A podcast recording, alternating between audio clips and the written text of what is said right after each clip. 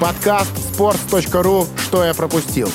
Неизвестные истории об известных спортсменах. Всем привет, друзья! Здравствуйте! И нет, вы не ошиблись, это чистая правда. Подкаст «Что я пропустил» очень быстро вышел из э, довольно короткого отпуска. Мы снова здесь, мы снова в ваших наушниках, колонках, э, или как вы там еще потребляете подкасты, я не знаю. И, как всегда, здесь рядом со мной сидит э, мой друг. В новом году он не перестал быть моим другом. Э, человек, который э, работает примерно 20 часов в сутки. Шеф-редактор sports.ru Влад Воронин. Влад, Приветствую тебя, очень рад снова сидеть рядом с тобой в этой подкастерской. И я тоже, Федя, очень рад. Привет. Очень рад, что мы вернулись. Надеюсь, что мы будем так же постоянно, как в конце прошлого года, будем выходить почаще. Тем и... более, что а, в каждом подкасте, как вы уже, наверное, привыкли, знаете, у нас э, есть новые гости, которые приходят к нам и э, обсуждают вместе с нами своих любимых э, футболистов детства. И сегодня здесь э, человек, ну, человек, который, кстати, сегодня пришел в эту подкастерскую с книгой вот, э, я сейчас чуть позже объясню, в чем дело. А пока представлю его, это историк, между прочим, историк у нас сегодня в гостях, ведущий, ну, наверное, самых смешных э, онлайн-трансляций на sports.ru текстовых. Э, Сергей Бондаренко. Серега, привет. Привет. Ты точно ведешь самые смешные онлайн-трансляции? Точно ты. Да, есть большая разница между письменным и устным словом, как ты понимаешь. Но, да, да. Да, и ты пришел сегодня с книгой. Э, на этой книге написано «Доктор Сократис». Э, она на английском языке, и я видел, как перед подкастом ты где-то в начале вот так ее открыл и э, читал. Я правильно понимаю, что мы тебя просили прочитать книжку перед подкастом, а ты нифига такого не сделал и только начал сейчас ее читать, думая, что успеешь? Э, я прочитал ее месяц назад и уже благополучно половину забыл, и перед началом судорожно вспоминал, как звали бразильских диктаторов времен игры Сократоса, и где-то к середине книги вспомнил, что их было пять штук, и не обязательно их запоминать. Я понял тебя. А, ну что ж, друзья, сейчас э, мы начнем. Действительно, у нас сегодня герой. Это футболист, э, которого многие из вас, наверное, никогда не видели вживую. Я имею в виду, как минимум, в прямом эфире, как он играет, да, по телевизору. Кто-то из вас видел э, какие-то нарезки в Ютьюбе с его голами, скорее всего, с его пенальти, о которых мы тоже еще обязательно поговорим. Вот. Э, честно, вот э, это бразильский футболист, долгое время капитан сборной Бразилии, Сократис. И сразу, что хочу вам сказать. Вообще, я, кстати, хочу сказать большое спасибо за то, что вы так внимательно слушаете наши подкасты. Вот, Влад, не знаю, читал ли ты комменты под подкастом с Павлюченко, первым подкастом 2020 года, где в начале я говорю, вот э, это среди всех наших героев второй футболист, который поиграл в э, России. То есть я имел в виду Цимбаларя и Павлюченко. Там пишут, нет-нет-нет, вы не правы. Знаешь, кто у нас еще был из героев, кто поиграл в России? Роберто Карлс. Нет. Красавец. Серега Мандаренко лучший и лучше нас с тобой э, слушает и шарит э, в наших подкастах. Вот. Но вы тоже красавцы, что так слушаете. А еще большими красавцами вы будете, конечно же, если не забудете перейти в приложение, где нас слушаете, в э, iTunes или в Google подкастах, э, CastBox, да неважно где, и поставить нам хорошую оценку, а лучше отличную оценку, чтобы мы и дальше старались для вас, э, записывали подкасты и радовали э, вас прекрасными гостями и героями. Эм, Серега, ну, расскажи, пожалуйста, ты, ты как человек, который сказал, я хотел бы вот поговорить про Сократиса, мы были немного удивлены, но раз такая подготовка, целую книгу на английском прочитал, почему он? Uh, ну, во-первых, я, как и вы, парни, я не видел Сократеса вживую. Я чуть-чуть слишком молодой для этого. Чуть-чуть слишком? Чуть-чуть слишком, да. Я мог бы теоретически его застать э, в младенчестве, но я этого не сделал. Поэтому я сейчас нагоняю. Я вот Владу перед началом рассказывал, что я стал скачивать матчи с его участием и дома крутить на проекторе. Сейчас я дошел до 86 -го года. То есть ты прям смотришь его на огромном таком экране, да? да? Он размером, да, с э, мою восьмилетнюю дочь примерно на этом экране. И, э, ну, не знаю, я все больше и больше его люблю, но пока я люблю... До этого я любил его совершенно заочно. То есть я любил его за то, что он говорит, э, как он думает про футбол, как он вообще осмысляет свою роль в том, что он делает. И сейчас я постепенно начинаю врубаться все-таки в то, какой он был футболист. То есть что он действительно делал на поле. Началось это у меня лет шесть назад, когда я впервые нет, может, чуть позже. Он, ну, он уже умер, в общем, к этому моменту. Я прочитал с ним здоровущее интервью, последнее его интервью, которое он дал такому э, журналисту английскому Дэвиду Трайхорну, где он рассказывал вот про главные события своей карьеры. Он был совсем не старый Сократос, да, когда умер, ему был там... Немного... 57 лет, по-моему. 57 лет, да, но он уже очень крепко пил, и поэтому, кажется, он уже предчувствовал, что все нехорошо кончится, вот, поэтому он рассказывал как бы основные события своей карьеры.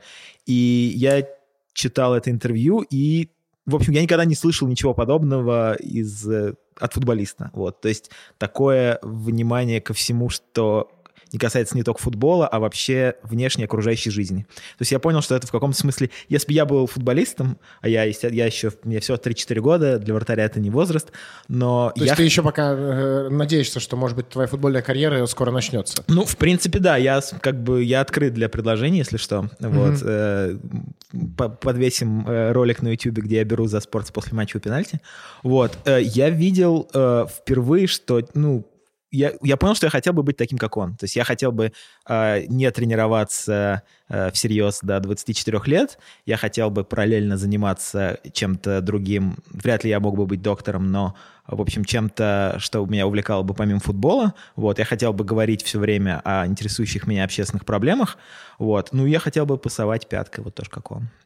Вот этим он меня изначально покорил. Что-то из этого у тебя получается? Я пару месяцев назад решил, что я на, в каждой нашей спортсовской неофициальной игре буду пытаться... Пасовать пяткой? Пасовать пяткой в неожиданной ситуации. Учитывая, что ты вратарь? Э, ну, учитывая, что меня в последнее время выпускают э, часто на поле. Ну вот не в официальных играх, а вот в этом дырдыре. Угу. Вот. И я все время пытаюсь воспроизвести вот... Потому что Сократос это делает как-то не так, как все как остальные. Как ты, получше. Получше, да, да, да. Я понял. Ну, просто совет, э, не знаю, я могу ошибаться, но если ты будешь играть именно в воротах, лучше пяткой не пасуй. Скорее всего, это может закончиться не очень круто. Нет, хотя это может закончиться примерно так же, как и в случае с Сократесом, голом тоже, но немножко не в те ворота. Вот. А, но ты сказал, что ты бы хотел также не тренироваться профессионально до 24 лет, как это делал Сократос.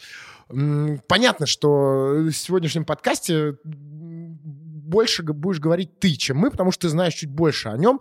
Но у нас тоже с Владом есть э, немножко информации, которой мы хотим поделиться. Вот у меня, например, есть информация, что начал он, э, впервые поиграл в футбол в 11 лет, когда, как он сам рассказывает, он просто находился где-то рядом с полем и очень увидел, что люди играют, и очень захотел потренироваться, и попросил у тренера об этом. Он даже не знал, как зовут тренера. Э, тренер спросил, а ты на какой позиции играешь? И Сократ говорил, я полузащитник. Вот. И так получилось, получил...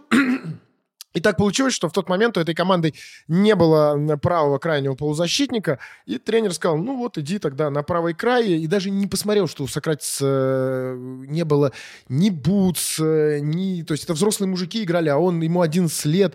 Вот ничего это не отпугнуло тренера. И вот так, как рассказывал сам Сократис, э, началась его футбольная карьера. Ну и вот, и спустя два дня, как он сам рассказывает, он получил впервые э, клубную форму, такие белые футболки с золотыми полосами. И э, непередаваемое чувство, говорит Сократис. Я начинал... Изначально он был в э, роли запасного для игрока по прозвищу Нигра. Чернокожий и физически мощный крайне нападающий. А настоящее его имя и, и настоящее его имя Миранда. И не просто так я сейчас об этом сказал, потому что к этому Миранде мы чуть позже еще вернемся. Так вот, Серега, и э, в 11 лет, получается, у него все это началось. А ты говоришь до 24. Ну, и не то, что он в 24 впервые потрогал мяч э, своей ногой, но, конечно, он э, из детства играл, тут ничего удивительного, он был какого-то дикого природного таланта. Вот. Я тоже читал эту историю про 11 лет.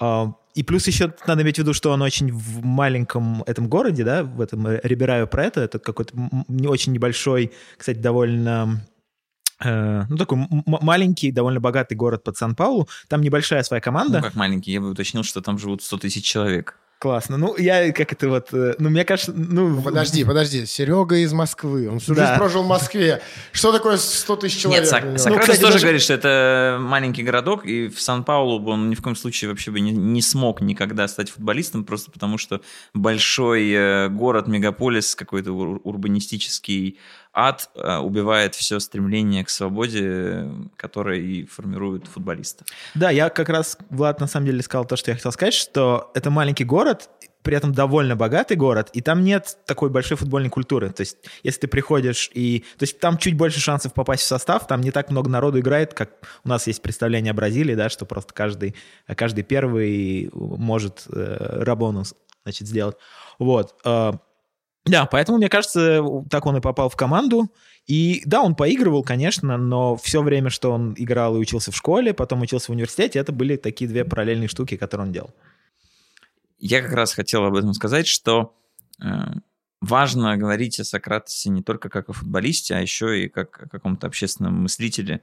Э, позже мы вообще проясним, почему это настолько важно. И ну, вот когда он уже играл в футбол, к тому моменту он действительно много читал, что необычно для футболистов в общем и для бразильских в частности. А, Папа его работал налоговым инспектором, но его жизнь не была такой простой, что вот он в каком-то большом городе появился и начал спокойно ходить на работу, что-то там считать. Нет, он родился там в обычной деревне, где ничего не было, и вот где-то он урвал книги, все, что к нему в руки попадало, он все читал. Как говорит э, Сократес, просто сжирал эти книги. И, естественно, к тому моменту, когда у него появились дети, этих книг уже было столько, что это просто какая-то такая за- заброшенная библиотека практически у них в доме была. И Сократес, естественно, видел, что делает отец в свободное время. И вот все это стремление к литературе, к чтению еще наложилось на то, что практически в середине 60-х э, Бразилия окунулась в военную диктатуру, и отец боялся всякого преследования за левацкую литературу, и как даже упоминается, Сократес прямо так и называет, что это большевикс книги, а, отец их, сжига- отец их сжигал. И Сократес, увидев это, поговорив с отцом, понял вообще, что к чему, что происходит, и в, в небольшом возрасте начал увлекаться политикой. Ну и вот эта вот э, любовь к книгам, да, которая передалась Сократусу от отца, э, от Сократуса, я так понимаю, передалась и Сереге Бондаренко, который Да, неспроста Абсолютно прямая связь, да. да, при- при- принес сегодня сюда книгу и закольцевал всю эту историю, потому что книга как раз про Сократуса. Вот. А я бы еще, кстати, отметил, что а, вся история Сократеса очень красиво звучит, но ее не воспроизвести в современном футболе точно, потому что плюс-минус все равно воспитывался он еще в то время, когда футбол не сформировался как какая-то профессиональная среда со своими жесткими правилами, с коммерциализацией, с очень большими деньгами, которые начинают вкладываться в талантливых игроков уже когда им там 11 лет. А, у него этого не было, и он реально мог совмещать учебу что в школе, что в университете.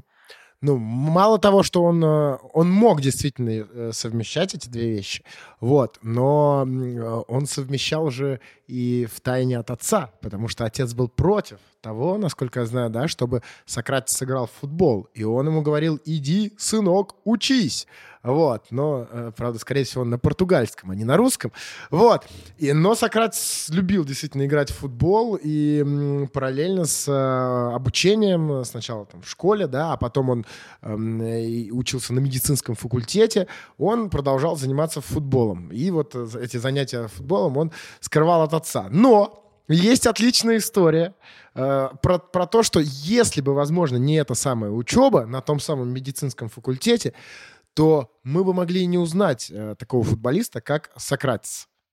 Знаешь, э, Э, Я не знаю, что ты имеешь в виду, но у меня есть э, такая история, что а, ну вот он играл а, и параллельно учился. И я так понял, что один из главных, одна из главных развилок была в тот момент, когда а, он должен был сдавать какие-то первые экзамены, а, в, по-моему, вступительные в медицинский вуз. И на этот же день был назначен региональный финал а, юношеской команды вот этой Ботафога Риберао Прето. Вот. И он очень мучился, Сократес. Накануне разговаривал с отцом, потому что отец не то чтобы... Не надо представлять, что отец прям не любил футбол. Отец любил футбол, просто он действительно как человек, который выбился из, из низов и до какого-то хорошего положения, а, он очень верил в то, что надо делать какую-то интеллектуальную карьеру, а как бы футбол — это очень параллельная штука. Вот. И отец ему честно сказал, что да, я думаю, ты должен пойти сдать экзамен. А футбол ты все равно никогда не будешь играть профессионально. Вот. И Сократос поехал в ВУЗ, приехал утром, уже просто фактически вошел в класс, чтобы писать этот пятичасовой экзамен, и понял, что он не может, понял, что он слишком думает про команду, вот, поэтому он никому ничего не сказал, выскочил, сел на автобус, проехал там, по-моему, часа четыре до другого города, где, где был финал, э, прибежал к команде, э, переоделся, вышел, забил два гола, они выиграли 2-0. И, и он не сказал отцу, кстати говоря, не сказал, и надеялся, что отец не узнает, но поскольку это был региональный финал, там было довольно много народу из э, Риберау Прету, которые быстренько передали его отцу, что случилось. Вот. А отец, по-моему, в последний раз в жизни физически, э, значит, его, ну, не то чтобы избил, но, по крайней мере, поднял на него руку, но после этого они сговорились, поняли, что, ну да, что раз, если для него это так важно, он все-таки будет играть, но отец и сам Сократос говорил, что это все равно вторая вещь для меня. Первая для меня вещь — это я хочу быть доктором. Вот. Мне кажется, что это история, когда ему было лет 16, по-моему. А что ты имел в виду, Федя? Так а, а что случилось? -то, получается, вступительный экзамен он завалил, что ли? Он просто пропустил, но мне кажется, он как-то, ну, либо он пересдал. В общем, в том же году он пошел и, в общем, стал учиться на доктора. Угу. Может, купил? Я не думаю. Хотя вот вся эта история, знаете... Подожди, что купил? Купил, типа... Поступление. Поступление. А. Не, ну тут как бы короткая вставная штука, да, что э, это немножко как с Чеховым, да, все говорят там Чехов, он как бы врач, врач, врач, но... Э, есть довольно-таки обоснованные подозрения, что Чеков был не очень хороший врач, что он был очень хороший писатель, не очень хороший врач.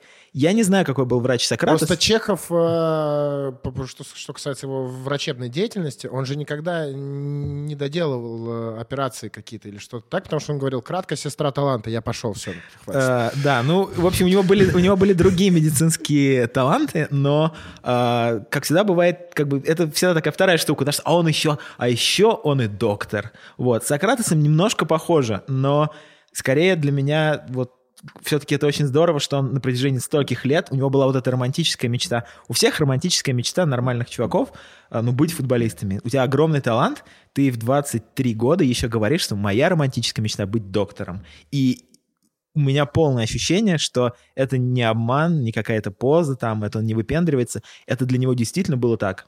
Вот. И это, конечно, поразительно. Слушай, ну вот э, твоя, я твою историю не знал про, про то, что он убежал с экзамена и поехал играть в футбол. Э, и немножко тут, тут сейчас не все мне понятно, потому что у меня-то была история о том, что он учился уже в университете, и у него, у, у, у, у него в университетской команде был тренер, которого как раз-таки позвали работать вот э, в этот самый Ботафого. Что важно, это Ботафого не из Рио, да, который мы все знаем, а Ботафого вот из этого маленького городка э, Риберан, Риберан Прету. Правильно я говорю? Ну да, или Риберау Прету, там с этими португальскими названиями Просто всегда, одну да. букву на любую другую ну, можно это, поменять. Брау, так и съедаешь конец, и как будто все правильно. Но на самом деле многие, правда, говорят с «н» на конце. Ну, вообще в португальском так и звучит, если разобрать. Ну, будем слово. говорить, значит, как, как короче, Риберан. как, пацаны, как хотите, так говорите. Я вообще не буду придираться. Вот, и позвали этого э, тренера в Ботафога, а он подтянул за собой э, еще нескольких игроков, которые учились как раз в этом университете, и среди них был Сократис. И вот почему я говорю о том, что он мог э, и не стать э, футболистом, если бы вот так не сложился пазл, что тренер из университетской команды подтянул его в Ботафого. Правда, как раз тогда непонятно, э, в каком порядке все это было, потому что у тебя, ты рассказываешь про вступительные экзамены, да, и э, про то, что он уже играл за, Ботаф за Ботафога, еще не оказавшись в университете, а по моим данным, он э, оказался в Ботафого, когда уже учился в университете. Ну, это при, признак, как, во-первых, признак большой звезды — это количество легенд, которые друг друга пересекают и опровергают в детстве, вот. А, ну, одним словом, я бы сказал, что у него, он был заметным игроком уже лет с 15-16, то есть про него знали. Плюс он еще чисто физически, визуально отличался, да, он длинный, здоровый, вот, при этом очень худой, и при этом у него очень-очень маленький размер ноги, то есть что-то типа 38-39, да, что для, 39, да. Что, что для парня по, по 2 метра очень-очень странно. Вот. Mm-hmm. Но что технически, как там мы все знаем, довольно сильно меняет дело, да, то есть он маленькие быстрые ноги, вот, при, при огромном росте, и очень, в общем, это влияет на то, как ты двигаешься на поле. Он еще и худой же был очень, то есть у него рост там был под 190, э, а при этом весил он э, меньше 70 килограммов. Вы представьте, да, если это такая шпала? Да, ну это отдельная такая история, да, что, в принципе, вот первое, что про него все говорят, что он ничего не ел, он пил все время. Вот, он говорит, что у меня, у меня есть вообще лень, он вообще, как бы, у него была очень строгая такая идея, что не надо делать вообще ничего, чего не хочется. Он говорит, что есть я не хочу, я хочу пить, хочу учиться, хочу играть. Вот. Для тех, кто давно э, борется или пытается бороться с э, лишним весом, э, может быть, в зал там ходит, еще, бегает, еще что-то. Друзья, это все зря. Просто э, следуйте стратегии «мне лень есть». Вот как это было у Сократиса. Мне кажется, это работает. Он же все-таки оказался еще и, и в Европе, не всю жизнь провел э, в бразильском футболе. И когда он приехал в Фиорентину, и вскоре оттуда уехал, он сказал, мне не нравится. Европа, она какая-то вся запрограммированная, она вся какая-то вот режимная очень, там все правильно должно быть. У нас все гораздо спонтаннее в Бразилии, говорил Сократес. Это реально просто, вот он в интервью рассказывал, это невыдуманная какая-то легенда, прям существуют подтвержденные цитаты. Ну, он называл, да, Италию прям запрограммированной страной, да. да. И он, нет, он говорит, ну, я не могу в Италии вот просто пойти с друзьями, выпить, покурить, потому что на следующее утро мне обязательно надо будет тренироваться. А иногда я просто не хочу тренироваться. И тогда я могу не идти тренироваться. Почему так, мы, конечно, еще потом обсудим чуть позже, когда начнем говорить про политику. А сейчас тот самый Миранда, о котором я говорил в начале подкаста, и не зря э, и я про него вспомнил. Вот как раз Сократис рассказывает, что он, э, когда оказался э, в Ботафого, в первый же день он встретил своего старого знакомого, того самого Миранду, которого он эм, подменял, да, когда ему было 11. Вот, и он играл э, за Ботафога как раз, и только теперь вы уже все, Сократису не надо было его подменять, э, потому что он играл уже не справа, как тогда, а по центру, на своем любимом месте э, центрального полузащитника. Вот. Ну и довольно быстро в э, том самом Ботафого Сократис стал э, лидером команды, э, круто играл, стал в 76 году стал лучшим бомбардиром чемпионата штата Сан-Паулу, и через два года его купил уже действительно большой клуб, большой клуб Коринтианс. Да, вот это был как бы первый такой момент, когда... А, потому что не просто ему было уезжать, да, это родной город, Влад уже говорил, что много чего Сократос привык делать так, как он привык делать, то есть э, не каждый день тренировки, э, плюс ходишь на занятия в университет, плюс и, там несколько раз в несколько дней обязательно тусовки с друзьями, прийти домой к родителям, э, значит, потусить, потом э, он уже в 19 лет женился, а, у него, значит, жена, потом у него даже, кажется, уже в этот момент был маленький ребенок. То есть он очень привык к этому своему Рибераю Прету, плюс э, вуз, в который он ходил, был совсем близко. Поэтому приехать в Сан-Паулу — это ну, бросить примерно половину из этих вещей, и они долго довольно, там были переговоры с Коринтинсом по поводу того, что э, они будут его отпускать, э, во-первых, домой веселиться, во-вторых, чтобы он не пропускал эти свои медицинские занятия и экзамены. Но вот он приехал, да. Это был первый такой важный момент в карьере футбольной. Кстати, про его имя. Э, Сократис. Это же тоже интересная история. Или Сократес. Сократес, да, может быть, еще. Да. Вот. Ну, мне кажется, как и со всеми этими бесконечными бразильскими именами, э, есть просто русская традиция. Вот он Сократес, как, в принципе, как бы, при желании мы могли бы его и Сократ называть, да, потому что это просто э, там греческий Сократ. При желании да? могли бы и Леха его называть, например, да, или это, Миша. Да, это какое-то изощренное уже желание. Ну, Почему не, ну у него было... Если хочешь, Федь, называем, мы поймем, о чем Хорошо, речь. хорошо. Я посмотрю, как у меня пойдет. Пока Сократис нормально, получается.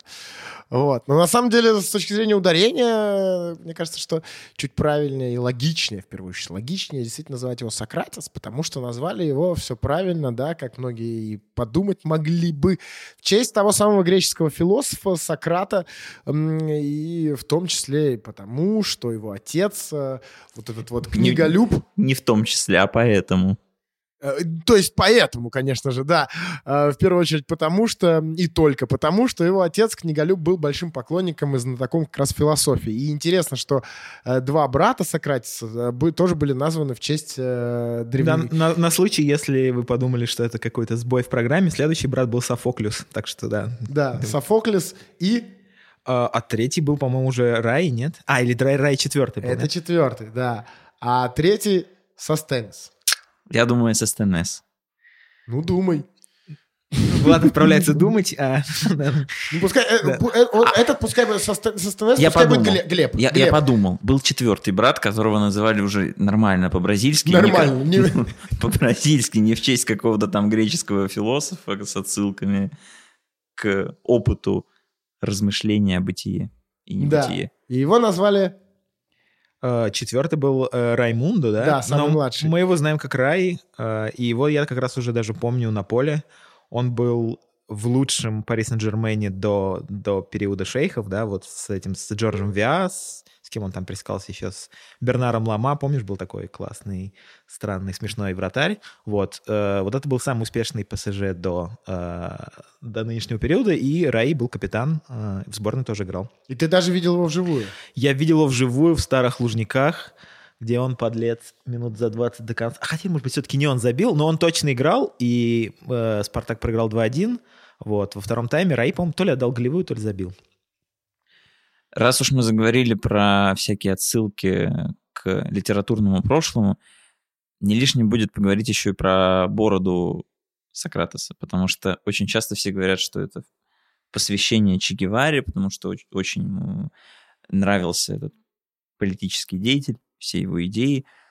А, но это не так, потому что Сократос в интервью говорил, мне кажется, часто это приписывают, но на самом деле все проще, потому что студенческие годы у меня были проблемы с кожей. У меня просто жирная кожа всю жизнь. И, а в студенческие годы все совсем было плохо, прям некрасиво выглядело. Поэтому было проще отрастить волосы, чтобы это все прикрывало. И потом он просто к этому уже привык и не избавлялся от этого образа, пока играл. Борода вообще такая история, которая не часто встречается в футболе. Ну, вот, не, не- не- ну, сейчас, может быть, почаще, а раньше, мне кажется, бородатых футболистов было не так много. Ну, прям можно было Ну, знаешь, это, на- это наследие такого, скорее вот, ну, понятно, что борода вообще... Наслед- это- это наследие отсутствия бритвы обычно. Да, это как бы это первая часть, а Да. вторая часть это вот эта вся хи- хиппийская штука, да, в культуре в 60-е годы. Если вы посмотрите, парни, на футболистов где-то до середины 70-х, это вполне еще было возможно. То есть бородатые, длинноволосые там игроки бегали там за сборную Голландии, в Бразилии тоже такие были. Но ты, Федь, прав в том, что к начале 80-х годов это уже было довольно-таки необычно. То есть он уже выглядел чуть-чуть как такой, как бы устаревший... э, Как, как Сократос. как Сократос, да. Он уже, в, этом смысле он стал уже сам себя воспроизводить. То есть он сам превратился в такой образ. Я думаю, где-нибудь в конце 70-х он уже стал таким прям узнаваемым Ну, парнем. с последние лет 10 вот мне только Мирелиш приходит на ум, когда он был с огромной этой бородой. А, ну Маскарделли еще, этот великий человек с... э, Мне нравится, что Маскарделли, ты помнишь, а Даниэле Доросси вообще в голову не Де приходит. Росси, да, еще. Не, ну есть разница между как бы тем, что чувак просто не бреется, и тем у него, что есть борода. У Сократоса была борода, да. На самом деле я не просто так заговорил о бородах. Я подумал, что бороды гораздо больше распространены не в футболе, а в хоккее, где люди специально не бреются. Там же есть этот Мовембер, да? А, вот. Прошел уже. А? Ну да, да, да. И плюс еще и в, в плей-офф же они не будут бриться, да, там на, на удачу и так далее. А, вот, вот такая традиция есть в НХЛ, а на sports.ru есть э, хоккейный подкаст, который называется «Телега, братан», э, и который, на самом деле, очень интересно слушать. Там э, ребята экспериментируют, иногда записывают подкасты, иногда запускают прямые эфиры в Инстаграме. В общем, э, очень круто развивает свой продукт, и э, мне кажется, даже для тех, кто не очень любит хоккей, и особенно для тех, как, кто, как и я, не видит шайбу, надо обязательно... Есть просто галочка, да? Фе- Федя, если говорит о хоккее, ему обязательно нужно пошутить про то, что многие люди не видят шайбу. Это не шутки. Я, я, я надеюсь, что ребята из хоккейного отдела, про которых ты так хорошо рассказываешь, просто тебя не слышали. Потому что Мне им, обидно им- им- тогда им же. уже надоело Потому что я то, их ты подкаст, говоришь. значит, слушаю, а они, значит, мой нет. Я- Так, этот всё, выпуск я э, желаю друзья, не слушать. Не было никакой рекламы. Не слушайте никакой подки- пок- пок- хоккейный подкаст. Все. отбой. Отбой. Ладно, послушайте, на самом деле, это я так. Вот, ну ладно, а мы к, бородам в футболе вернемся. И, э, Сократис, давайте, наверное, потихонечку начнем, э, расскажем людям о том, что же вот э, творилось за пределами, за пределами футбола. Не только, да, про футбол, а вот именно про э, всю эту его э, идейную историю.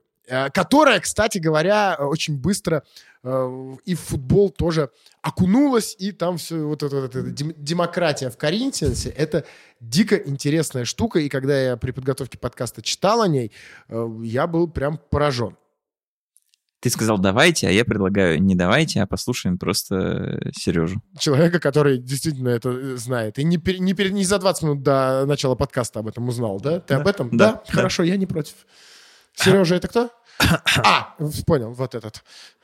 А, да, ну, в общем, представьте себе, да, что э, где-нибудь начало 80-х годов, и Коринтинс одна из двух-трех самых больших команд в стране, да, вот вместе там с Фламенго, э, с Палмейросом, я думаю, вот. И Сократес уже капитан команды, уже один из двух-трех самых известных футболистов в стране, и э, игрок сборной.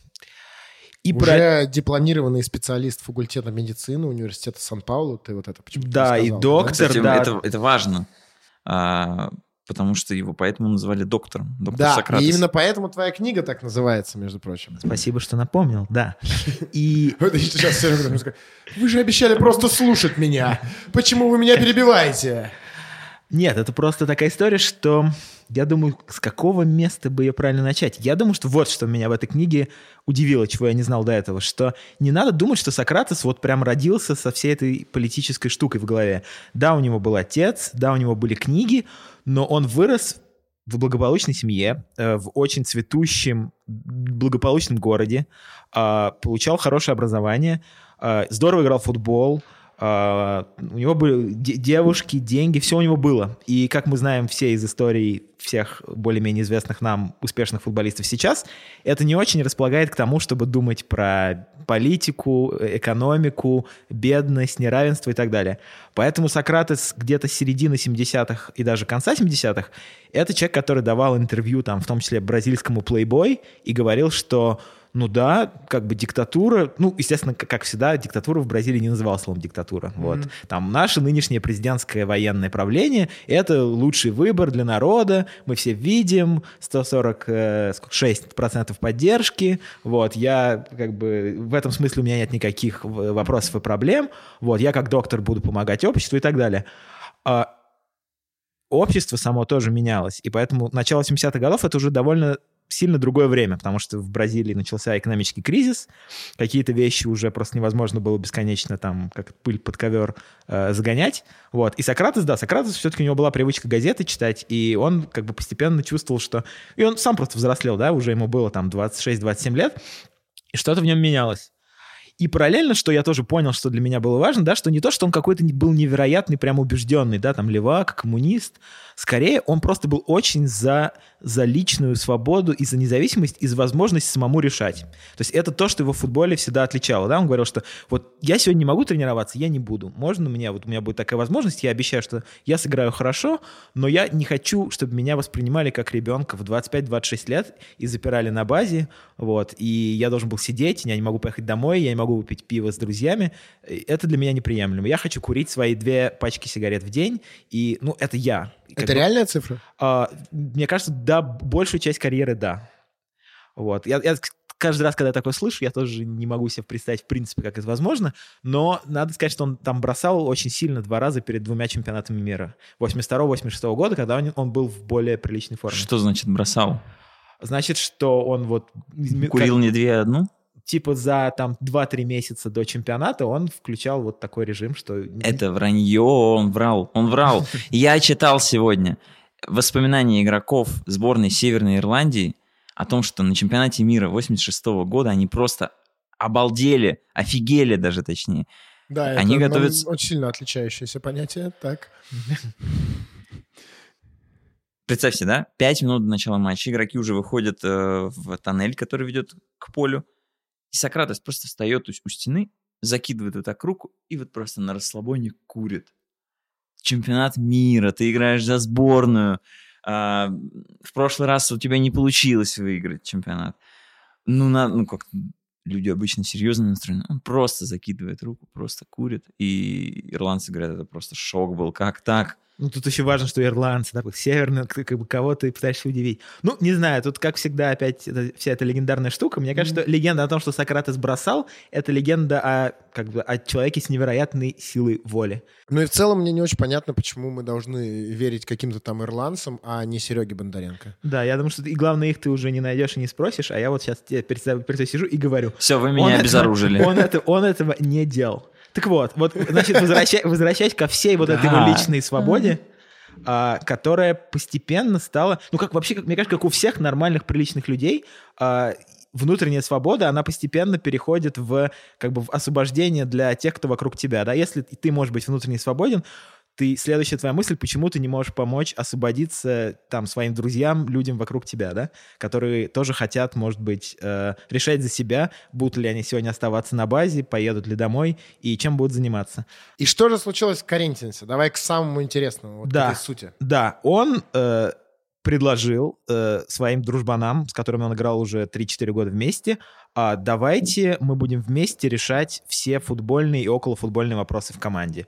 То есть давайте мы будем голосовать по всем существенным и не очень существенным вопросам. Как то состав команды на матч, а, меню на обед завтра, каким образом мы поедем а, на выездной матч на поезде или на автобусе, будем ли мы за день останавливаться в гостинице или все приедем на стадион. То есть любые вещи, связанные с общественной э, и частично даже внутренней такой жизнью команды, должны были решать все, открытым голосованием от последнего массажиста до президента клуба. Интересно, что даже трансферы футболистов такая история, которой обычно занимаются там, ну, сейчас-то уж точно, на, совершенно на других уровнях э, люди занимаются.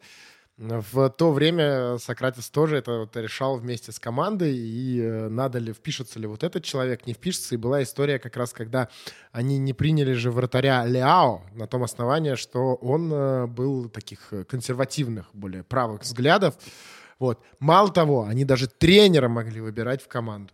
И это, ну, это удивительно. Это удивительно, это такое самоуправление, которое сейчас-то уж точно... Если только в какой-то любительской команде это можно представить. Ну, опять же, о чем мы говорим, с тех пор спорт, особенно футбол, космически коммерциализировался. Ну, если речь идет о том, что футбольная команда — это компания, то у компании есть какое-то руководство, которое в нормальном мире оно смотрит на какие-то бизнес-показатели, оно решает. А в случае Коринтинса, ну, в тот, в тот момент бразильский футбол бизнесом и близко не был, поэтому там идеологически что-то могло управляться. Коринтинс, кстати, это же а, команда более-менее на протяжении всей своей истории левая, ну, то есть симпатизирующая. Оппозиционным взглядом. Ну, громко, наверное, сказать, Коринтинс не был какой-то оппозиции уж до прихода э, Сократеса точно. Просто вот люди, которые болеют, это не очень богатые люди, рабочие люди, и чем-то зачастую недовольные. Вот. А Сократесу все, вся эта риторика довольно близка была, то есть он попал туда, куда нужно. Кстати, даже Коринтинс чуть ли не первая команда Бразилии, где разрешили играть темнокожим. Да, но это было еще задолго. Да, ну это просто к тому, что да, история, история Коринтинса такая.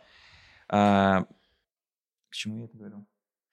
Ну да, нет, да, представь себе, что просто, а теперь а, отмотаем это на какой-то более, как бы, с высоты птичьего полета, теперь э, в стране диктатура, выборов не было уже там больше 15 лет, все более-менее, значит, контролируется сверху, и вдруг одна из самых больших команд в стране последовательно заявляет, что а у нас мы, парни, все решаем за себя. У нас не президент решает, не тренер, а мы взрослые умные э, парни, и мы будем сами решать, как мы будем играть. Почему мы все целой страной не можем делать точно так же? Вот. Понятно, что это не только сам Сократес придумал, что вокруг него было были те же самые журналисты, там, интеллектуалы, в том числе и политики, вот, которые подхватили эту идею, всячески ее тиражировали. И вот где-то два года, да, вокруг, там, 82-й, 83-й и начало 84 -го года это был расцвет. И тут еще важно, да, Федь, что такое возможно тогда, когда команда очень здорово играет. То есть они два года выиграли чемпионат штата, э, как бы если бы они все проигрывали, вряд ли бы им разрешали решать, кто подойдет в команду, кто нет. А тут они выигрывали, они как бы на гребне. Трижды они даже выиграли чемпионат штата. Да, да. И я только замечу, да, что как бы когда мы говорим чемпионат штата, это не совсем э, Кубок города Москвы. Э, в Бразилии до кажется, практически до 90-х годов чемпионаты штатов были более престижны, чем общий бразильский чемпионат. Mm-hmm. То есть, как бы формально, конечно, выиграть чемпионат Бразилии сложнее, потому что ты конкурируешь там с большими командами из Рио, но болельщикам важнее, чтобы ты выиграл чемпионат штата. Вот. И Коринтинс — это вот самый крутой период в их истории, когда они выигрывали подряд. Ну и, соответственно, еще помимо побед, э, они еще и деньги приносили команде. И э, клуб благодаря хорошей игре в то время еще и поправил э, свое финансовое состояние. Они избавились от долгов и принесли владельцам прибыль. Конечно, конечно, это все положительно сказывалось на отношении руководства вот к такому самоуправлению. Вот. Ну и потом... Кстати, Сократес складывал в целом всю эту систему внутреннюю в клубе, потому что, а, ну, не все же футболисты сразу такие, о, точно, демократия, давайте голосовать. О, политика, точно, давайте размышлять о том, как у нас страна устроена. Он как раз говорит, что спортсмены зачастую люди, которые об этом совершенно не задумываются, и это где-то параллельно, независимо от них существует. А он брал газеты, крупные, вырывал оттуда часть э, про спортивные новости, чтобы не было соблазна почитать о том, что ты хорошо понимаешь. И вот просто так там в раздевалке подкладывал, почитай, почитай, вот это посмотри, а вот как у нас это, давай обсудим. Ну и да, это и правда, ведь команде... футболисты ча- чаще всего футболисты читают только спортивную какую-то э, составляющую в э, любом медиа. С тех пор ничего не изменилось, э, изменилось только то, что у футболистов появилась несколько сотен тысяч подписчиков в Инстаграме, и туда иногда к некоторым футболистам приходят какие-то околополитические агентства, и вместо них пишут посты в Инстаграм. А, появилась аудитория. И про эту аудиторию как раз говорил а, Сократес. Он говорил, что у тебя есть публичность, ты важный спортсмен, ты становишься важной фигурой, потому что на тебя смотрят люди, а, и для них важно, о чем ты думаешь, что ты говоришь, потому что они тебя будут слушать. И, и он прям как настоящий философ. Если почитать его интервью, обязательно вот почитайте, мы приложим ссылку на перевод, который Сережа и делал, собственно, из этого четырехчасового огромного интервью в журнале Blizzard. А, он говорит, что исторически так складывается, что ты нарабатываешь аудиторию, ты становишься вовлечен в политику, потому что как только ты привлекаешь внимание кучи людей, все, неизбежна политика. А, и он как раз вот так вот а, образовывал, образовывал, образовывал команду. И пришли они к тому, что реально команда одна из самых важных, возможно, самая важная на тот момент. При всех там, внешних обстоятельствах военной диктатуры выходила на матч в футболках, где было написано а, «Коринтианская демократия», например. Или «Мы хотим выборов». А, и не просто же там в отрыве какие-то там 22 игрока и там, массажисты, еще кто-то, кто голосует, э, так существовали про все это уже узнавали болельщики, там полный стадион, и они приходили на матч с плакатами, что мы можем выиграть, можем проиграть, но это не главное, потому что с нами демократия. Это 83 год. Ну и туда же, в эту же историю уже была штука тоже интересная, предложение Сократиса, чтобы футболисты не могли стать футболистами, не получив э, не футбольное образование. То есть, чтобы они развивались э, и в какие-то другие ответвления от футбола. И его спрашивали об этом, э, и он как раз вот отвечал примерно так же, то, как ты только что говорил, о том, что футболист — это фигура национального значения, это символ статуса и успеха. Это тот человек, которому хотят подражать тысячи других, и в особенности те, у кого ничего нет. И если у этого парня абсолютный минимум образования, мы подталкиваем будущее поколение к тому же пути. И что в итоге? В итоге мы создаем поколение ребят без образования и культуры. Они также бедны, никому не нужны и ни о чем не волнуются. Ведь их идолы, речь о футболистах, никогда ничему не учились, так зачем им, э, вот этим фанатам, да, получается, э, самим э, тоже учиться? Абсолютно, ну, в этом логика есть. Другое дело, что это вряд ли можно было бы как, каким-то образом сделать, э, воплотить в реальности, потому что человек, который э, действительно получает образование, а не ради галочки, как это сейчас делают многие футболисты, когда им просто, да, в России, вот я знаю, когда они приходят, о, я футболист, а, ну да, давайте мы вам поставим здесь зачет, здесь экзамен, ну вот вам диплом.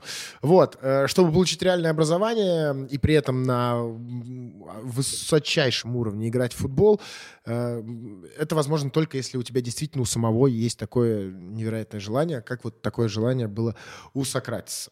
Вот. Ну, тут на самом деле спорно, потому что еще а, это же работа на дистанции должна быть. Если ты там последовательно несколько десятилетий хотя бы строишь такую систему, возможно, футболисты могут быть и, и умными, там, интересующимися еще чем-то. По крайней мере, я думаю, то, что вот ты прочитал, говорил, а, Сократес точно нравится Сергею Галицкому, который из своей академии увольняет, если увольняет, отчисляет, если игрок а, учится на двойке.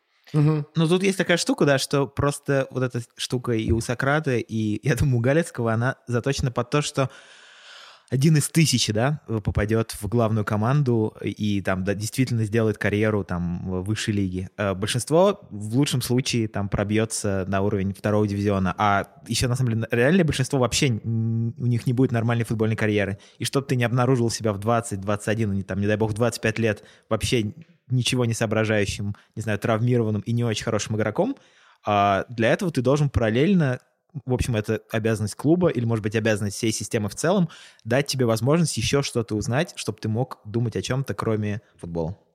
Ну, ну и... на самом деле, вот как, сколько, даже на примере России, сколько молодых игроков там попадает на уровень ПФЛ, ФНЛ и РПЛ, как вы думаете? Каждый ну... год, вот примерно каждый год приходят условно игроки от там, 17 до 20 лет дебютируют. Вот сколько Мне их кажется, за год все, кто занимался футболом когда-то, нет?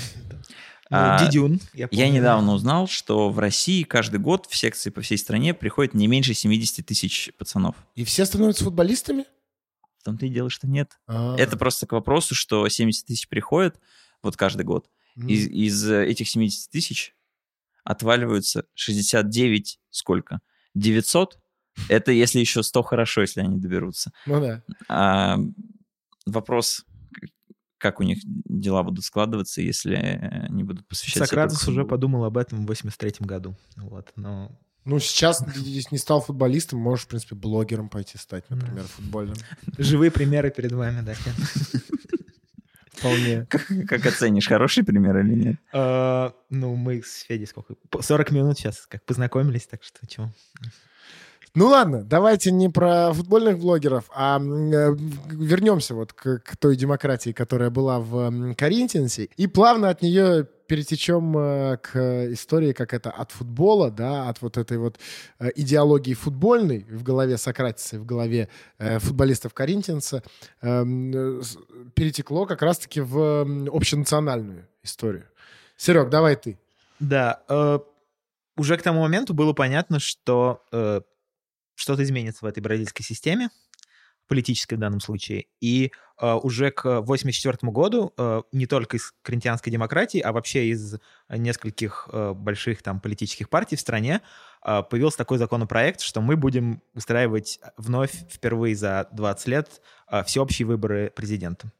Но, в общем, не выдаваясь в кучу этих э, там административных политических деталей, э, невозможно было ни референдумом, ни каким народным способом это решить. То есть просто были большие митинги в поддержку вот этой новой поправки, что мы будем прямо голосовать за президента. А Сократес очень активно в этом участвовал, выступал на митингах, и более того, он просто в 1984 году вышел на площадь, микрофон и сказал, что а, все думают, что я скоро уеду, я действительно об этом думаю, но если эта поправка пройдет, я из Бразилии никуда не уеду. Я останусь с вами, потому что я один из вас. Вот. И для всех, и для Сократоса было огромное разочарование в том, что тогда, когда наступил этот день голосования, в итоге э, поправка не прошла, и э, ничего в тот момент не изменилось. А в чем эта поправка заключалась? Она заключалась просто в том, что э, выборы президента впервые за 20 лет будут опять всеобщими. То есть А, эти 20 лет, там сменилось 5 президентов, и все они назначались э, официально там каким-то небольшим советом из генералов. Вот, то есть это вообще не имело никакого отношения к тому, за, ка- там, к- кого реально поддерживает в данный момент. просто ставили своих да, людей. Да, да, да. Они, они сменяли друг друга, потому что вот у нас тяжелый период, такое время, сейчас нельзя э, отдавать это всеобщему голосованию. Вот. Э, к, к моменту середины 80-х это уже совершенно было непопулярно. Ничего себе, я никогда не слышал о таких э, вообще политических историй, чтобы они были ни до, ни после, по-моему, такого. Нет, это не было. очень, это очень латиноамериканская штука. То есть такая же вещь была в э, Аргентине. В общем-то, пох- похожая во многом система была в Чили, там при Пиночете, например. Вот. Это такой... В, вообще в Латинской Америке есть такая традиция военной диктатуры. Там Мгм. либо какая-нибудь классная левая, значит, президентская республика, либо обязательно какой-нибудь бывший или не бывший военный приходит и там лет на 20 закручивает все гайки. Хорошо, что мы не в Латинской Америке. Да, слава богу, вообще просто не, не с чем сравнивать.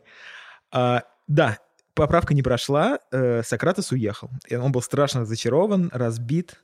А, это вот в каком-то смысле это был такой ни- ниш, н- низшая точка его карьеры.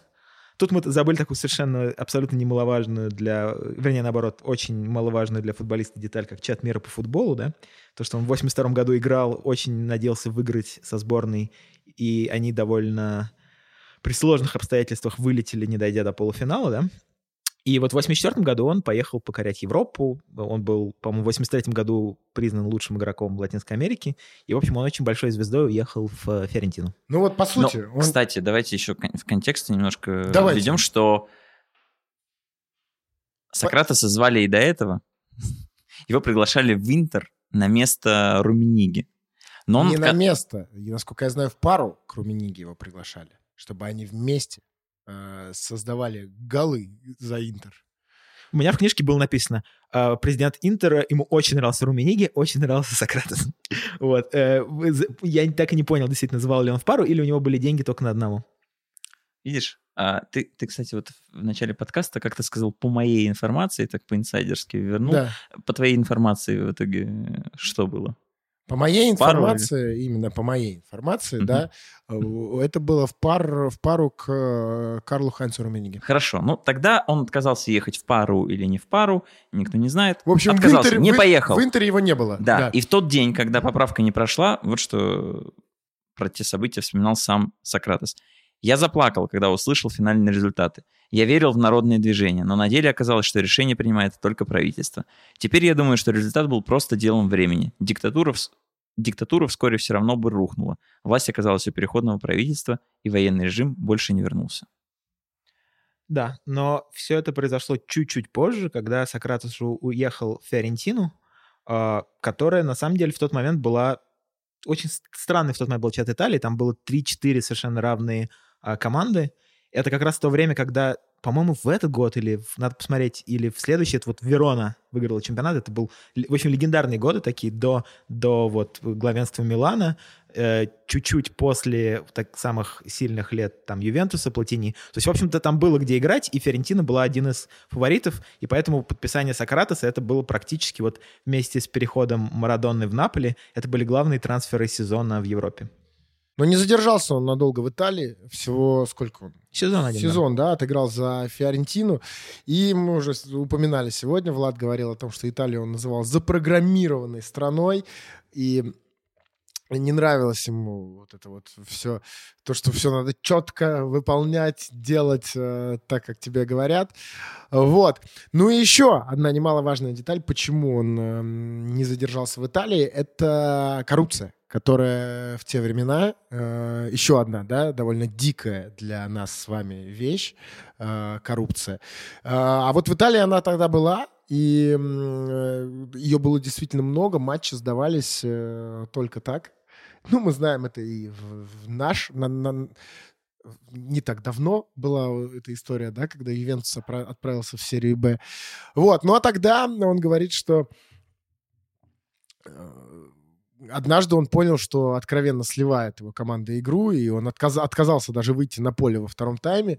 И после этого Фиорентина, зная о том, э, какие какой Сократис человек, э, и все его вот эти вот революционные взгляды, э, на всякий случай решили с ним попрощаться, чтобы никаких там проблем не было. И они еще смеют называть свой чемпионат лучшим в мире, жаловался потом Сократис.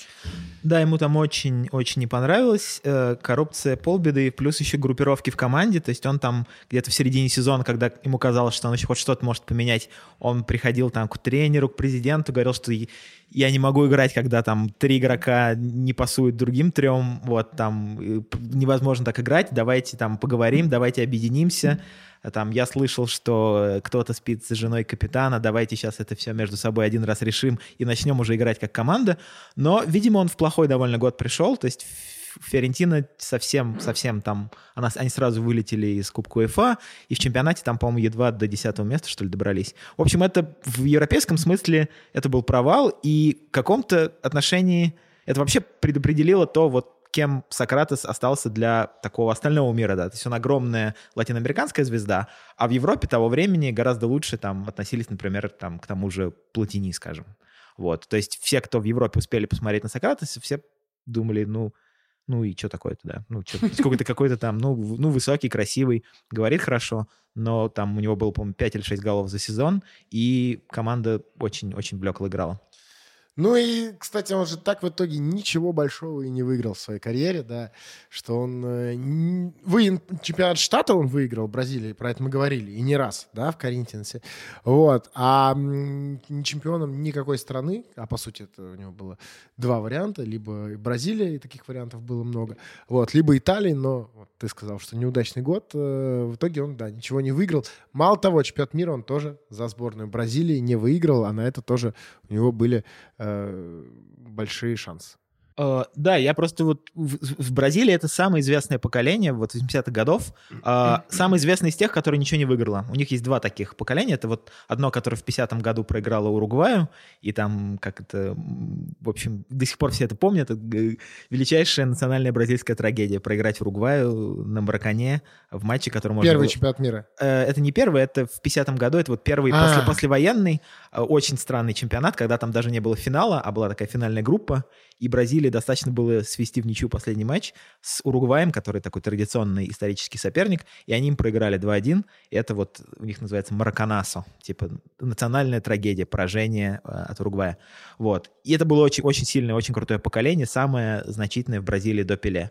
И вот это вот середина 80-х годов поколение, это настолько же, настолько же важное для них. Это там Сократес, Зико, э, Фалькао, тот Фалькао, в честь которого нашего Фалькао назвали, который тоже никуда не поехал. Вот. Очень хорошая команда. И вот э, в 82 году они были прям фаворитом-фаворитом. И в невероятном матче проиграли Италии. Но, наверное, 86 год такой был более более реальный для сборной Бразилии для победы на чемпионате мира. Э, и вот тут важно сказать э, про 86 год, в том числе, да, в, э, в вспоминая про тот чемпионат мира, а мы вспоминаем только по каким-то отрывкам, да, или кто-то что-то где-то читал, э, одна из важнейших особенностей игры э, Сократиса, а вернее исполнение им стандартных положений, а если еще точнее, то пенальти, он бил их э, практически без разбега.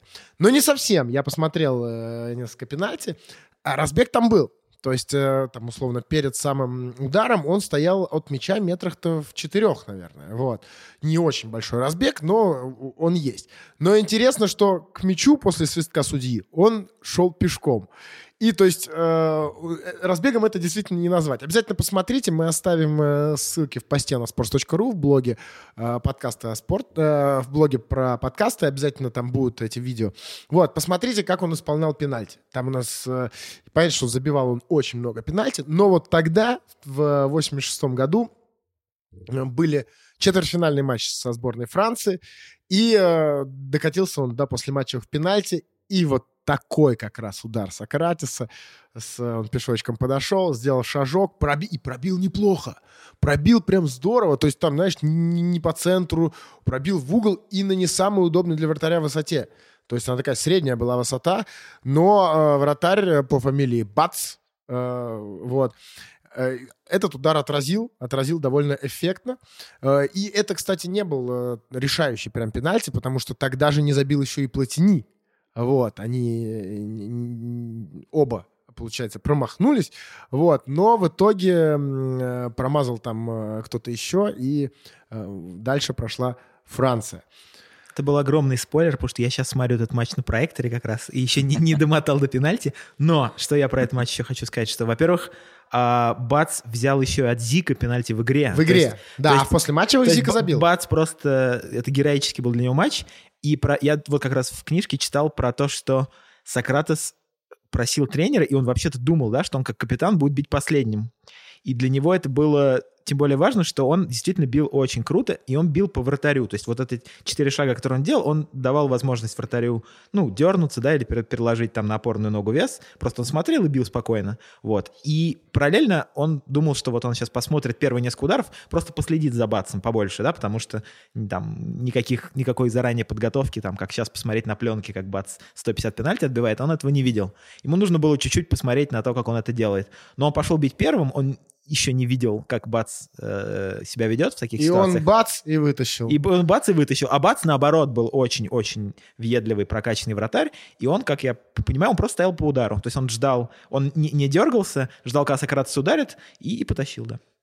Слушай, ну вот я вот прямо сейчас, пока ты говорил, э, я еще раз включил этот пенальти. Ну, нет, я бы не сказал, что он... эм, Потому что он гадал. Что, мне кажется, что да, я даже тебе сейчас покажу. Не знаю, ну посмотри, знаешь, ты прав, что еще на такой высоте, то есть он уже вот это, это левой рукой он поднял, вот.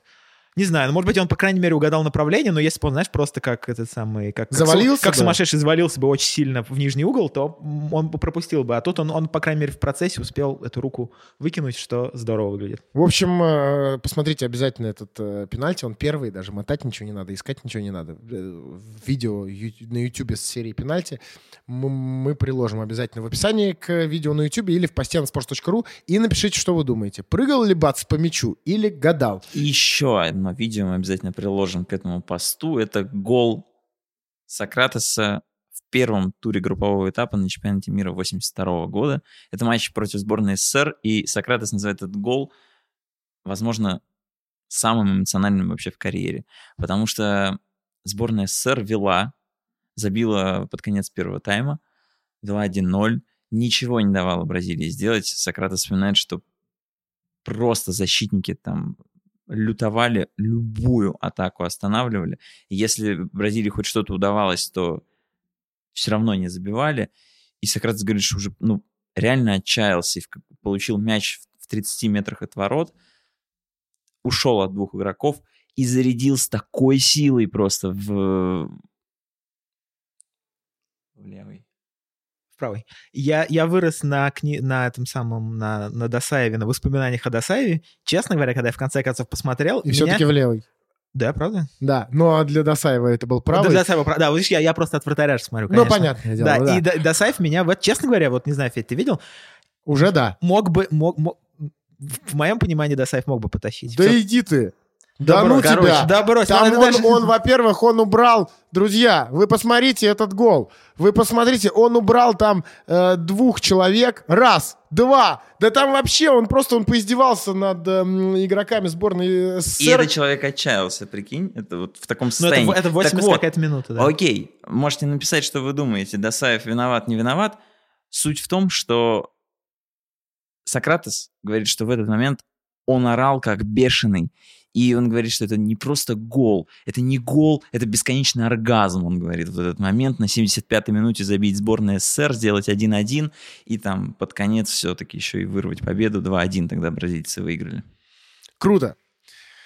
Круто, но э, немножко обидно, что не выиграл он ни одного все-таки чемпионата мира. И, видимо, наверное, вот э, с чемпионатом мира у него было э, ближе всего, что, чего он мог достичь именно с точки зрения трофеев в карьере, но не достиг. Фиорентина э, так и осталась э, единственной европейской командой Сократиса в карьере. И сейчас каждый из вас э, может кинуть э, в меня какую-нибудь вещь за то, что я только что вам соврал. Правда? У меня нет камня, могу кинуть ручку тебе Ну, в давай. глаз. Да, была еще вот эта э, английская команда, чье название ты сейчас посмотрела, я не помню. Название этой команды Гарфорд Таун. Да, за которым он сыграл сколько, минут 15, по-моему, да, или что-то типа такого. Да, это был эм, э, уже э, наше тысячелетие. Третье тысячелетие, друзья, 2004 год, а Сократис, чтобы вы понимали, закончил карьеру в 89-м, то есть за 11 лет, за сколько, за 15 лет до этого. Вот. Ноябрь 2004 года, западный Йоркшир, 10-й дивизион Англии. И вот за 12 минут до конца основного времени на поле э, в составе этого Гарфорта вышел Сократис. Ему было тогда уже 50 лет, а, а в Англию его привез владелец и тренер этого Гарфорта, человек по имени Саймон Клиффорд. Он э, тогда продвигал в, на свою сеть э, школ бразильского футбольного мастерства, и, естественно, для него это был такой правильный э, маркетинговый ход. Вот. А познакомился он э, с Сократисом через э, футболиста Миддлсбро, Жуниньо Паулисты.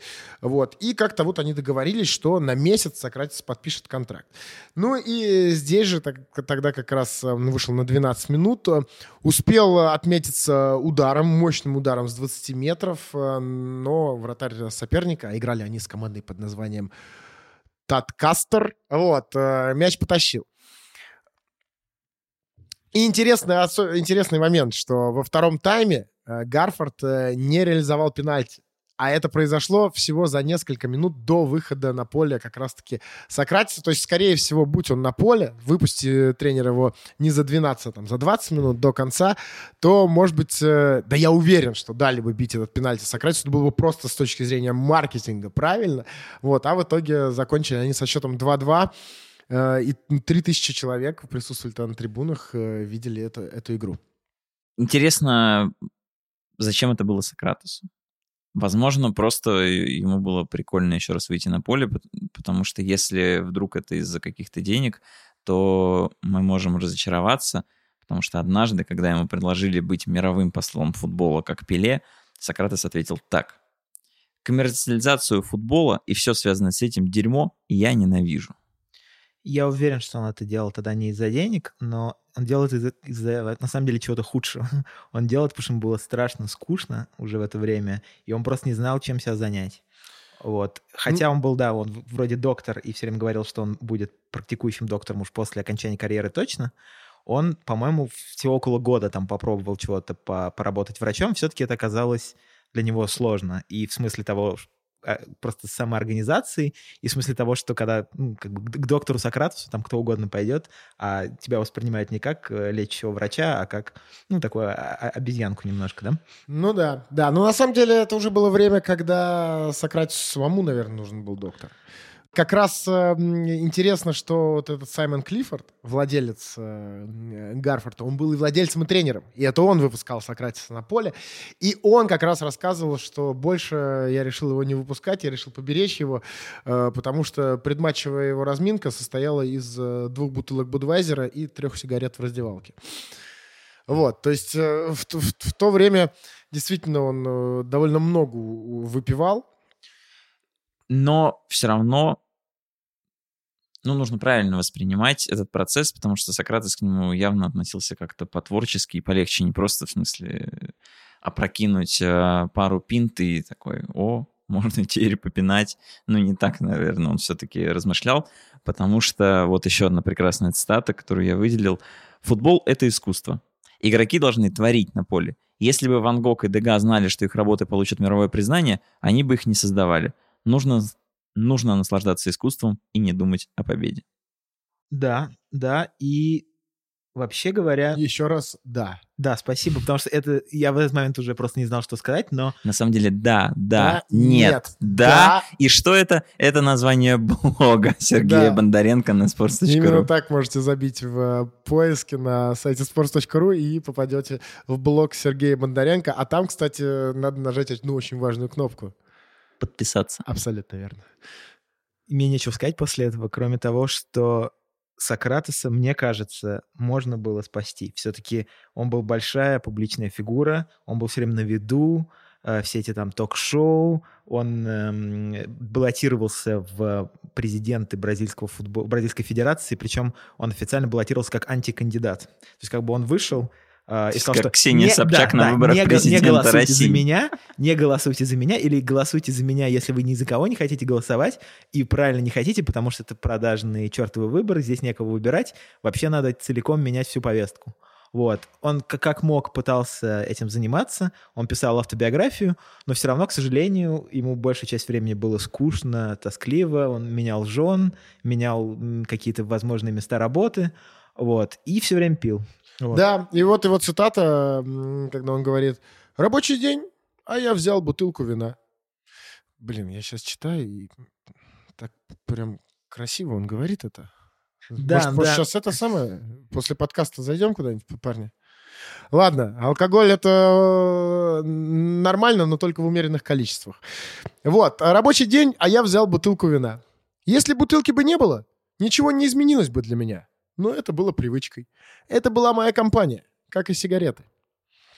Да, причем и вот вся эта штука с алкоголем у него, как многие его близкие э, друзья говорили, была еще связана с тем, что, как это не поразительно, сейчас после всего, что мы сказали слышать, он был довольно застенчивый человек. То есть в такой в частной жизни он немного говорил, не то, что все время вставал на стол и танцевал. Вот. Он любил, да, в большой компании, значит, пофилософствовать, но в целом ему, чтобы немножко э, раскачаться и перестать стесняться, ему надо было немного выпить. Вот. И как у многих людей это бывает, просто когда это сначала вошло в привычку, а потом он просто в принципе без этого не мог начать что-нибудь рассказывать, к 50 с лишним годам это привело, в общем, к циррозу, и сколько он не бросал, он уже не мог бросить. Ну да, и в итоге в августе 2011 он э, попал в больницу с кровоизлиянием э, в пищеварительный тракт. Э, тогда его вытащили, но он сам уже тогда назвал причиной кровоизлияния именно злоупотребление алкоголем. Ну а 3 декабря он снова попал в больницу, уже с другим диагнозом, и на следующий день в больнице умер. Вот, и вот эта самая книжка, да, с которой ты пришел, Серега, сегодня, это, я так понимаю, что не автобиография Сократиса. Да, это вообще поразительно, да, что это, наверное, чуть ли не самый э, красноречивый и мыслящий э, игрок э, в Бразилии, а может быть и не только в Бразилии, и при этом все, ну, все ожидали, все были уверены, что он напишет книгу о себе, о своих взглядах на жизнь, но, как это часто бывает, именно потому, что он так здорово говорил и думал, и, в общем, писал, а, у него были очень высокие требования к тому, что он делает, поэтому он в течение там 15-20 лет э, делал заметки, готовился, а, что-то записывал, но при жизни так книгу и не выпустил. И вот этот вот э, Эндрю Дауни, я так понял, что он, э, в принципе, просто такой британский журналист, который уже лет 20 а, живет в Бразилии и освещает местный футбол, он, э, значит, познакомился с вдовой Сократоса. Ну, он еще успел, да, поговорить с Сократосом, пока он был жив. Э, в общем, он заполучил права на возможность использовать э, часть вот этих настоящих записок Сократоса, плюс очень подробно поговорил с его семьей, с окружением, с журналистами. В общем, он как бы воссоздал вот всю эту историю. И э, несколько есть книг про Сократоса, но я вот понял так, что это одна из самых лучших. Она вышла, по-моему, пару лет назад, и я вот ее заказал и месяц назад прочел. Круто. Ну, а, кстати, э, мы сегодня немало сказали э, о том, что э, именно алкоголь повлиял на такую короткую жизнь Сократиса.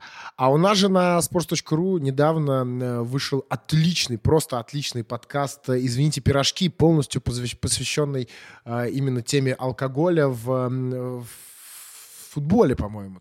По-моему, только в футболе. Не да, мне кажется, Ваня спорте. обычно, да, они все на, на футболе заточены. Вот, да, и там э, Ваня Калашников э, вместе с Сашей Поливановым, медиадиректором sports.ru, который, кстати, и у нас в гостях был, и мы с ним вместе здесь «Что я пропустил» обсуждали Илью Цимбаларя, которого тоже сгубил алкоголь. Вот, они там э, вспоминают много разных историй, просто шикарный подкаст, я слушал в начале этого года с огромнейшим удовольствием, и вам э, того же советую. Серега, ну что, как тебе здесь, в подкастерской? Это, кстати, насколько я знаю, не, не первый твой опыт, но э, именно в подкасте «Что я пропустил» ты впервые.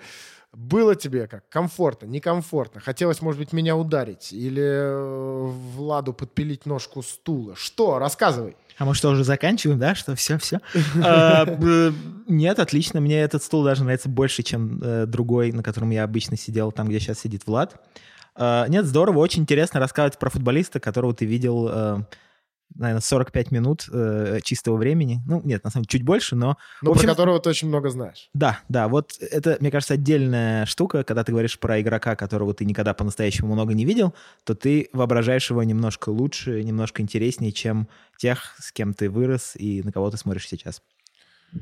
На самом деле, друзья, э, мы же в подкасте «Что я пропустил» практически всегда говорим о легендах, о легендах нашего детства. Вот. В данном случае получилась, наверное, легенда только твоего, Серега, младенчества, можно сказать. Вот. Но и не могу я не сказать в который раз о том, что э, если вы тоже очень любите ностальгировать, если вам нравится там, пересматривать какие-то знаковые большие моменты, э, связанные с футболистами, за которыми вы следили и которых вы любили в детстве, то обязательно подписывайтесь на олдскульный инстаграм sports.ru. Там ежедневно появляются какие-то видосы э, с э, просто э, легендарнейшими моментами. А, ну, а мы на сегодня будем заканчивать. А, друзья, обязательно э, ставьте нам оценки, обязательно слушайте нас э, там, где вам удобно. Мы стараемся охватить максимальное количество платформ, на которых появляются подкасты. В iTunes, в Google подкастах, в Кастбоксе, во Вконтакте. А, на YouTube мы выходим, посты на sports.ru делаем, а иногда делаем и расшифровки подкастов. И, кстати, напишите, пожалуйста, в комментариях, нужны ли вам текстовые расшифровки подкастов. Раньше мы их делали, последнее время немножко э, поставили эту историю на паузу. Вот, напишите, нужно или не нужно, и исходя из количества ваших отзывов будем э, думать, э, что с этим делать дальше. Ну а сегодня здесь, э, в этой подкастерской про... Э, Сократиса нам рассказывал, в первую очередь рассказывал э, блогер sports.ru, ведущий онлайн-трансляции и впервые у нас был человек-историк. Сергей... Могу диплом показать. Да. А? Диплом могу показать. Да. Верим. Сергей Бондаренко. Ну и, как всегда, э, ваши лучшие друзья. Шеф-редактор sports.ru Влад Воронин. Меня зовут Федя Маслов. Э, друзья, на следующей неделе Э, новый выпуск подкаста. Небольшой спойлер э, дам вам, если все получится, если все хорошо, то это будет подкаст про Фрэнка Лэмпорда. Вот. Ну, а на сегодня мы с вами прощаемся. Слушайте нас по четвергам на sports.ru. Пока. Пока. Спасибо, пока.